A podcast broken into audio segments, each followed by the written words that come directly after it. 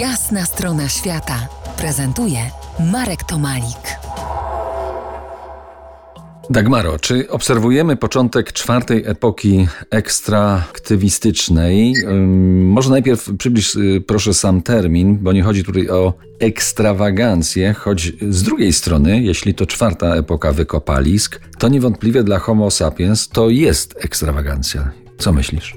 Z reguły tereny na przykład z naszego polskiego podwórka, jak się kończy e, etap, no to powiedzmy, nazwijmy to prościej, górniczy, jakiegoś wydobycia jakiegoś pierwiastka, no to potem istnieją te próby przechodzenia na inną, inne rodzaje działalności, no z reguły się to wiąże też mm, przez jakiś okres z jakimś zwiększonym bezrobociem, no i potem już ten teren przestaje być górniczy.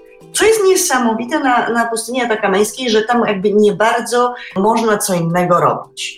Dlatego, że żadne na przykład uprawy, no po prostu się nie da, no bo nic nie pada, no bo nie ma deszczu i nic tam po prostu nie wyrośnie.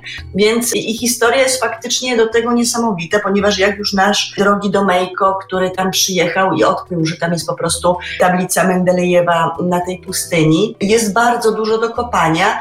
W związku z tym, no jest to jakby dosyć naturalne, że są te różne etapy. Pierwszy etap, taki bardziej jeszcze przedindustrialny, no to było to guano, czyli resztki, odpadki po, po, po ptakach przez tysiące lat, y, które się nazbierały na, na skałach przy wybrzeżu. Potem saletra potasowa, no i potem od razu wchodzi miedź. Y, Wszyscy w Chile mówią, że Chile siedzi na miedzi, dlatego że miedź jest po prostu potwornie droga i potrzebna, zwłaszcza y, w kraje azjatyckie kupują jej ilości niesamowite.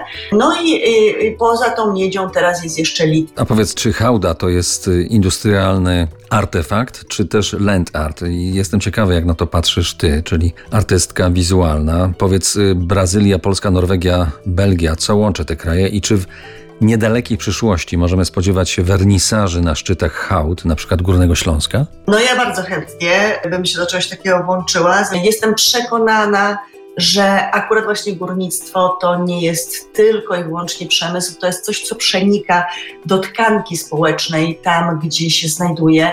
To znaczy ja na przykład e, zauważyłam, że już e, rozpoznaję, zawsze jestem uwrażliwiona na obecność hałdy w pejzażu. Rozpoznaję ją nawet pod dżunglą, którą zarasta hałda e, na przykład w Brazylii, kopalniach e, żelaza, które tam odwiedziłam, ale również takie właśnie już prawie że przerobione na parki hałdy w Belgii, w terenach górniczych.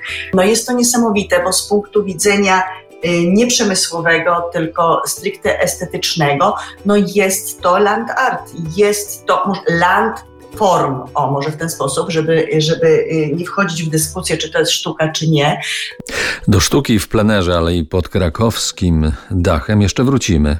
Zostańcie z nami. To jest Jasna strona świata w RMS Classic.